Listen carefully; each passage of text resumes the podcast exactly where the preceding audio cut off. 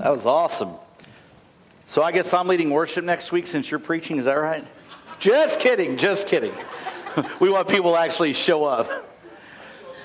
Uh, yeah. it would be uh, something to behold. Uh, I'm not sure what that would be. So uh, Terry and I were talking, and she's like, Well, do you want to preach first? You want me to preach first? I was like, I want to go first because I don't want to follow you. Great job, worship team. Okay. The last Sunday of August, Pastor Chris began his series, Pointed Parables. And each week in this series, Pastor Chris has unpacked a different parable that Jesus taught. So today I would like to continue our focus on the parables by using one of the parables that Chris was not going to preach on during this series. And if you were to ask the students in our student ministry to define parable, they would loudly and enthusiastically say an earthly story with a heavenly meaning. It's like one of my great successes in ministry. They know the meaning of a parable. Throughout the Gospels, we see Jesus use these parables or stories to help his followers understand deeper theological truths. And the great thing about parables is that they are, is that they are timeless. They're as applicable today as they were in the day that Jesus shared them. So today, so today I would like to ask you to imagine that you are sitting on a countryside listening to Jesus, and I want you to ask God to show you how this, par- this parable applies to your life today. And as we begin, let us pray. Lord, I thank you for all those who are here today. And I pray that as we unpack this parable, that you would open up our hearts and our minds to what you have to say to each of us through this parable. Lord, I thank you that you taught in such a way that we could all understand. Taking these deep theological truths and make them as simple as a story that we might tell around the dinner table. Meet with us, Lord. In your name, amen. As many of you may well know, uh, I traveled to Israel a few years ago, and when I went to Israel, I went uh, not really giving any thought to the thing that it's been a while since Jesus was there. And I went expecting for things to be just as, it, as they were when Jesus, to look just as they did when Jesus was there. And what I discovered is that there are very few places that I was able to truly visualize or see what things looked like the days that Jesus was there. However, there were a few places that I was able to imagine myself being there with Jesus, such as the Garden of Gethsemane, the Via Dolorosa, or the street that Jesus walked on on his way to his crucifixion, and the pathway to Caiaphas's house. You could actually see the stone rocks that they would have walked on. That's where Peter denied Jesus three times. And then there was this, this setting right here on this slide you see. This picture on the slide is the site where scholars and theologians think Jesus delivered the Sermon on the Mount. If you have your Bibles or smartphone, please turn with me to Matthew chapter 7. We're going to be reading verses 24 through 27. And as we read these verses, I want you to picture yourself there on the hillside listening to Jesus share these words. Matthew chapter 7, verses 24 through 27. Therefore, everyone who hears these words of mine and puts them into practice is like a wise man who built his house on the rock. The rain came down, the streams rose, and the winds blew and beat against that house, yet it did not fall, because it had its foundation on the rock. But everyone who hears these words of mine and does not put them into practice is like a foolish man who built his house on sand. The rain came down, the streams rose, and the winds blew and beat against that house, and it fell with a great crash. I want you to stop and think about the house that you live in. If I were to ask you to describe your house to me, you would probably talk about the design, the square footage, the size of the lot, the number of the bedrooms, and most importantly, the number of bathrooms. Can I get an amen? Okay. Or what if you were talking to a friend and it comes up that we're building the ALMAC and they ask you to describe it? You might talk about the new big kitchen that we're going to have, or the gym or the area that's dedicated to the youth ministry or the garage doors that are going to open to allow us to have a farmer's market to distribute the food that we, ha- that we grow in the harvest garden. Or possibly the most important part of the ALMAC, Scott gets his own office. Thank you, Jesus. There are so many different ways that we might describe our houses or the ALMAC, but we probably wouldn't tell others about the foundation. Perhaps you don't know anything about your foundation other than it's concrete. Yet it is the foundation of your house and of the ALMAC that makes all the difference. Proverbs 24 3 says, By wisdom a house is built, and by understanding it is established. This is true not only of our house, it is also true of our lives. Today's parable is a conclusion of the Sermon on the Mount. Jesus has spent time speaking to the crowds who were following him on the Beatitudes, on being salt and light, that he, Jesus, is here to fulfill the law, on murder, adultery, divorce, on oaths, or a better way of putting this, the importance of keeping our word, letting our yes be yes and our no be no. He's preached on revenge, on loving our enemies, on giving to those in need, on prayer. This is where he gives us the Lord's Prayer that we pray every week at communion.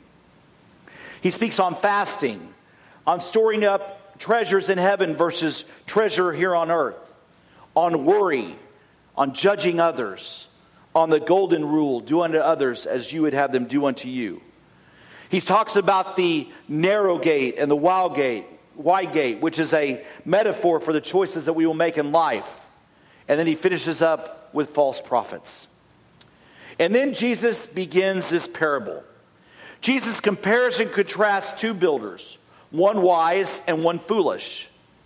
One who builds on the strong foundation of rock, and the other who builds on the weak foundation of sand. And he emphasizes how critical it is to have a strong foundation. Now, some of you may be saying, Scott, I don't have a clue about building a house. How am I supposed to apply this parable and understand it in order to apply it to my life? Well, going into the construction of the ALMAC, I knew very little about building. My experience of building was the Legos I had as a kid. Anybody else? Okay. I mean, I could build some real masterpieces. But this parable is not just for architects, carpenters, or, contra- or contractors. You don't have to have a, a construction background to understand this parable. It's for you and me. Building a house is simply an analogy for building our life. The point is this you are building a life, and the foundation you choose is the most important feature of your life. In the verses that follow, Jesus provides two options for building your life. The first option is to build your life on a strong foundation. Jesus says the only way to build a strong foundation is by obeying his words. In light of all these things Jesus has just covered, Jesus says, Everyone who hears these words of mine and acts on them may be compared to a wise man who built his house on the rock. By using the word everyone, Jesus reminds us that we, this, these words are intended for all people of all time, which means us. That means that these words and these parables we can apply to our life today. He begins by saying, You must hear his words. And in order to hear, we must expose ourselves to God's truth. You can do this by reading your Bible, by attending worship, by going to a nine class or attending one of our small groups like the Beth Moore Bible Study, or by meeting with other Christians like we do in our home teams. And while this may sound daunting and tedious, this is what we do in every other aspect of our life. When Kaylee started to drive, she didn't just go hop in a car and start driving. No, we had driver's ed books, and she and I did a lot of talking while I was driving about the laws and how to handle certain situations. Then she actually started her student driving once she got her permit, and she spent 55 hours behind the wheel with her mom and I in the car. Yes, I'm that dad who made her do the entire 55 hours that you're required to do, and she still holds that against me. Or take these guys that are out here working on the, uh, the ALMAC. They just didn't go out one day and say, you know what, I think I'm going to go build a building. They had to learn the skills under someone else. They had to do an apprenticeship. After they had learned, then they were able to apply what they had learned and start doing it themselves. My wife, Rexanne, is a great teacher. But she didn't just graduate from high school and walk into a classroom and start teaching. She had to go to college to learn how to be a teacher. And then she had to do her student teacher under an experienced teacher in a classroom environment. Then she was able to take that class on her own. In each of these cases, it's essential not just to hear the truth, but listen to the truth.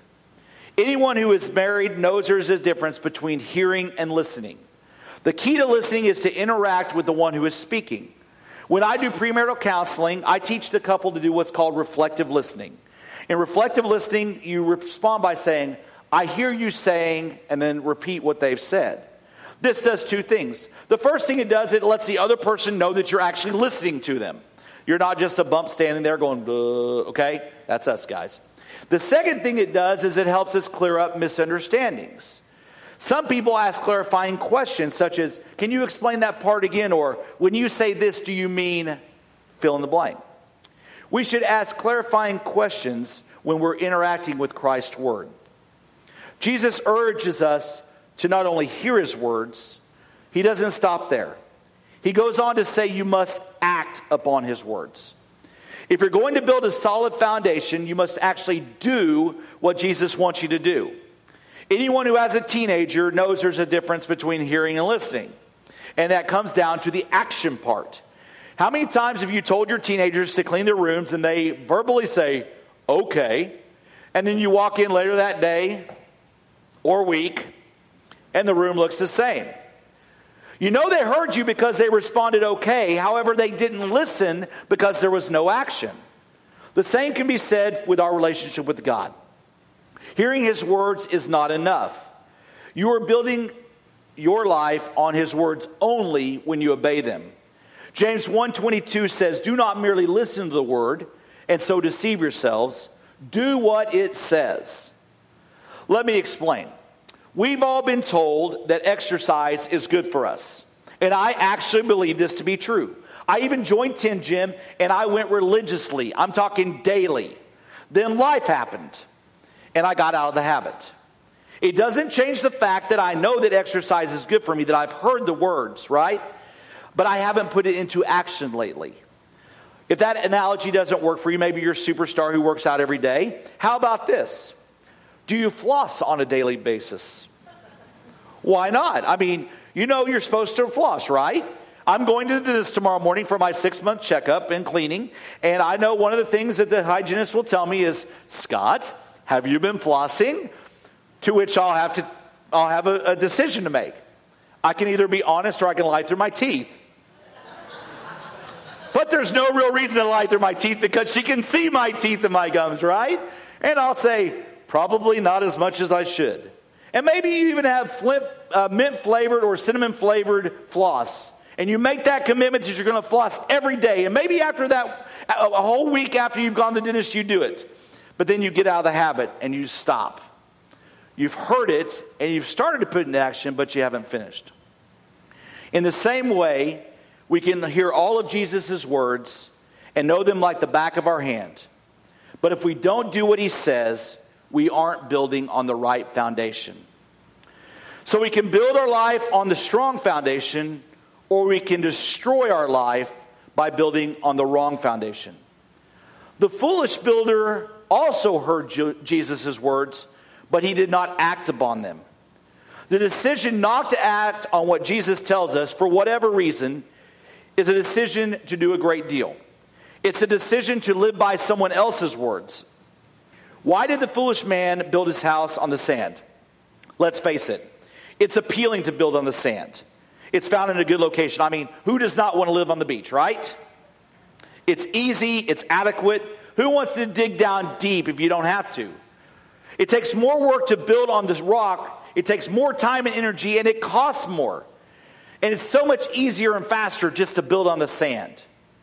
In life, it's always easier to take shortcuts in building a home. It's cheaper to use inferior materials. And while no one may notice for a while, but someone along the line, somewhere, you will pay for it. There's a saying, you get what you pay for. The same is true when we're talking about the foundation of our lives. It's easier to go with the crowd. It takes less time and energy if we simply maintain superficial faith. And frankly, most of the time, who can really tell a difference? It's easier just to show up to church for a couple of hours than to develop deep spiritual roots. But there's a problem with this mentality. The Bible teaches that storms are lurking on the horizon. In each of these examples, the storms came, and it's when the storms came that we see why it's so important to build on the right foundation. In verse, uh, chapter 7, verse 25, Jesus says, And the rain fell, and the floods came, and the winds blew and slammed against the house, and yet it did not fall, for it had been founded on the rock. Jesus doesn't pull any punches. Just look at the words, and in 725, Jesus doesn't say, if the rain falls, or if the floods come, or if the wind blows. He said, and the rain fell, and the floods came, and the winds blew and slammed against the house. Jesus tells us straight up that the storms will come. We will not be spared. And if you've walked with Christ for any length of time, you've observed people that hear and do the words that Jesus, and they have the same, very same crisis in their lives as people who do not have Jesus in their lives. Obedience to Christ does not mean you will not get rained on. Anyone who tells you that the Christian life is all about sunny days and, and rainbows and happiness, they've lied to you. Nevertheless, the storms are what test us. Living in the sunshine of life doesn't tell us much about ourselves. Anybody can build a house that will stand firm when the sun is shining and there's no wind. It's the storms that reveal the strength of our foundation. When you build on the rock, you must expect storms because only storms can show you the wisdom of what you built. Sometimes the storm roars in as, and you're pounded by sickness or the fear of death. Perhaps your family will learn that you have cancer or another life threatening disease. Maybe a loved one that will suddenly pass away. Perhaps you've developed a nagging injury that refuses to heal. Maybe you're the beginning to feel your age and it discourages you to no end. Times like these reveal the foundation of our life. Sometimes the storm is a crushing personal loss. You may lose your job that not only provides your income, but also provides you your self esteem and your personal security. Your carefully built stock portfolio suddenly destroyed can be like a tornado roaring through the comfortable life you have built. When you realize that you haven't built up the security you counted on, everything in your life can come tumbling down, and you see exposed as faulty foundations of your life. In 1992, Hurricane Andrew destroyed thousands of homes in South Florida. Yet, in an area where wreckage looked like a war zone, or like Haiti during this past Hurricane Matthew, one house remained standing, st- still firmly anchored to its foundation. When a reporter asked the homeowner why his house had not been blown away, he replied, I built this house myself. I also built it according to the Florida State Building Code. When the, call, when the code called for a two by six foot trusses, I used two, five, two by six foot trusses. I was told a house built according to the code could withstand a hurricane, and it did. When personal storms come, many lives will be destroyed and left in shambles. Most people don't find the narrow gate that Jesus talked about in chapter 7, verses 13 and 14. Most people don't build on the foundation of Christ's word. But if you construct your life according to Christ's building code, you will not be disappointed. While obedience to Jesus' words is not a protection from the trouble, it is a protection in the troubles. Yes, you may lose some windows and the house of your life may be shaken, but it will not collapse and be swept away.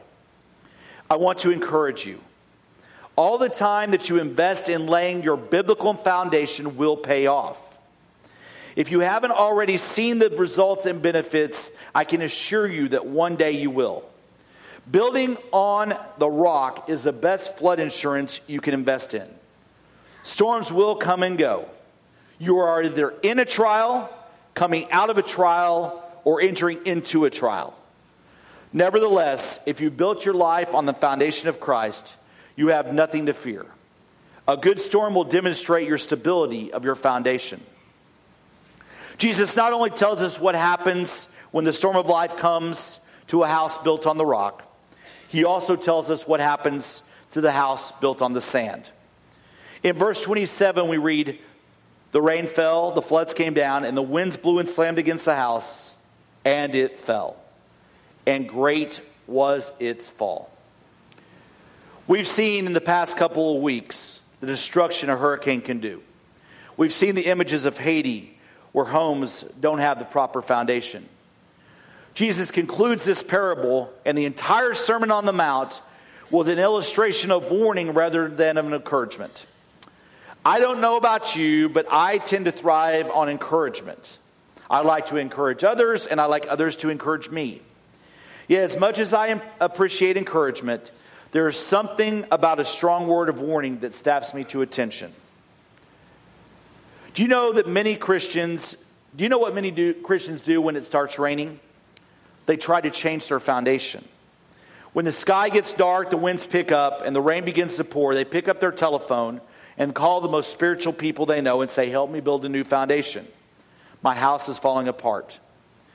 But you can't change your foundation when you're in the midst of the storm. You have to lay your foundation before the storms come. So that when the rains, the floods, and the winds come, your house is secure. This is also true in the natural realm. It's hard to lay a foundation when it's raining. Workers have to stop pouring concrete when it begins to rain hard. The, fa- the foundation needs to be poured on a sunny day. The reality is, whether you have built your foundation over the rock or the sand, we are all going to face storms. The good news is we don't have to do it alone. We're all in this together. A lot of jokes have been made about how much time I spend out at the construction site with the crew. The construction, uh, construction manager, Clayton, is a really great guy, and he and I talk almost every day. You see, I'm like a little kid. I want to understand why everything fits together the way it does. In fact, Clayton and I spent 30 minutes together this week talking about each part of this sermon in preparation for, for the message. And the following part, I have to give credit to Clayton for because he gave me a lot of uh, this information. Let me just stop here and say it, is, it was evident very early on that God is and has been a part of this entire project. This is Clayton's first job with Brewer. He was hired about a week before our project went out for bid. Clayton is a believer. Not only is Clayton a believer, he is truly a Christ follower. This is my first major building project, but at my last church, we had two floods where we had to have some construction companies in and, and repair some things. I've seen the bad side of the construction world, I've seen the corrupt side. We are blessed to have Clayton as our construction manager because Clayton doesn't just see this as another project, Clayton sees it as a ministry tool and he feels a part of us. The reason I mention this is that we all have our part. And for our remaining time together, I'd like to use the parts of our new Almac as an illustration of how the body of Christ can be there for each other in times of storms. We've been talking about the foundation, and I remember when they started pouring the foundation for the Almac. I think we got a picture of that. There you go. I was amazed at all that goes into the foundation. And Clayton pointed out this week that the foundation and all the things that you can't see support the entire building. He likened the foundation to the Holy Spirit. We can't see the Holy Spirit, but the Holy Spirit is our support during the storms of life. Once we had the foundation built, they started putting up the steel. They began with the columns. Their job is to hold, hold up the rafters. Now, sometimes we, in life, we play as the role of the columns. When our friends or our family members, I'll call them rafters, are in the midst of the storm, we are there to hold them up. The rafters have an important job as well. The rafters are the main beams, they hold up the purlins. See, I'm learning all my, all my construction talk. Rafters come in all different sizes and are all unique depending on their unique uses. That sounds like us. Each of us were uniquely created and for a purpose to be used by God, not only in this church, but in the world. I mentioned that the rafters hold up the purlins. The purlins have an important role as well. The purlins hold up the roof sheets, and they keep the rafters from going to side to side. You see, the rafters and the purlins, they need each other. They make each other stronger. Alone, the rafters and the purlins cannot do their job. The body of Christ is the same way. The staff cannot do our jobs without the laity, and the laity need the support of the staff. So we have the foundation, the columns, the rafters, and the purlins. And then we also have the girts. Now, girts have me scratching my head. I went out there so many times, and the wind's blowing, and these things are just, these are girts uh, that go sideways. And literally, the wind blows, they're like, you know what I'm talking about? I mean, they're like waving in the wind. So I asked Clayton, I said, hey, why are they even there? Because the Oklahoma wind, they're, they're blowing and rattling and doing nothing. Clayton explained to me that the girts hold up all the outside sheets or siding of wall. And they are, they are wobbly when they're first installed. However, once the sheets are attached, they give strength to the building. To me, this is like us as Christians. As we first trust in Christ, it can be a little wobbly. Think of young toddlers starting to walk. You know, they're like, ooh. You all, you've seen it, right? They're trying to walk to daddy. Come to daddy. Ooh, boom. You know, we fall every once in a while, right? But then, the longer we walk with Christ and add biblical truths to our lives, the stronger we become. We are all going to face storms in life. And friends, I believe we as followers of Christ are about to enter a time unlike any that we've seen. When I was a teenager, Sundays and Wednesdays were sacred. Teachers didn't give homework, families went to church. We as a nation had God as a priority. That's changed, and a storm is brewing. It's like a hurricane. We've seen it off in the distance, we've seen it gaining strength, and it's starting to move in our direction. The question is how is your foundation? Is it built upon the rock or is it built upon sand? As a hurricane of change approaches, we must prepare now. So when it hits, we are able to stand. Today, there are many responses that can be made. Perhaps you've never trusted in Christ and made him the Lord of your life. And I want to give you that opportunity today. I talked earlier about how we all mess up, me especially. I'm not perfect. I know you. That really shocks you, right? But because we mess up, something had to be done. And that's, that's why we're here. God sent Jesus to die for us so that we could have eternal life, a relationship with Him. And so maybe you're starting out. Maybe you haven't even poured the first part of the concrete. Maybe this is the first time you've hear, heard this message. My hope is that today you will trust in Christ. Perhaps you know Christ, but you know that your foundation has been built on the sand. And you need to start investing in and firming up your foundation. You know, a lot of times when, when houses uh, shift, they have to come in and put those, uh, help me out, construction people. Piers, thank you. That's why you're, see, we work together. Sermon illustration. Yeah, they have to come in and put piers to strengthen the foundation. Perhaps today you need to come and put a peer in your life, maybe a P E E R, someone else in the church, to help you strengthen your faith with one another. Maybe you need to do this one on one that we've been talking about being, being there for each other, the accountability partner. Maybe you need to find someone to pour into your life and pour into each other's life. Or maybe you have a strong foundation. And maybe, maybe you're going through a storm and you just need to come to the altar today and pray. Whatever it is that God is calling you to today, the, the altar is open for you. My challenge to you is to make your foundation strong on the rock, the rock of Christ, not on the sand. Let us pray. Amazing God, I thank you so much for the gift of life. And Lord, I thank you for storms. I thank you for those times in our lives that make us totally dependent on you. Lord, I give thanks for those times that we totally have to let go of everything in our life and just give it to you. I pray that each person who hears this message today, if they haven't already, will begin to build a foundation on you, the rock. I pray that if there's anyone here who's never trusted in you, never entered into a relationship with you, that they would start that today. Lord, for those who've had their foundation built on sand, and any time a storm comes, they feel the house wobbling, the house of their life wobbling, Lord, that you would just bring alongside them someone who will help them strengthen their foundation in you. And for those who have a strong foundation, Lord, I pray that they will see this as a ministry opportunity to walk, along some, walk alongside someone else. This is our prayer in your name. Amen.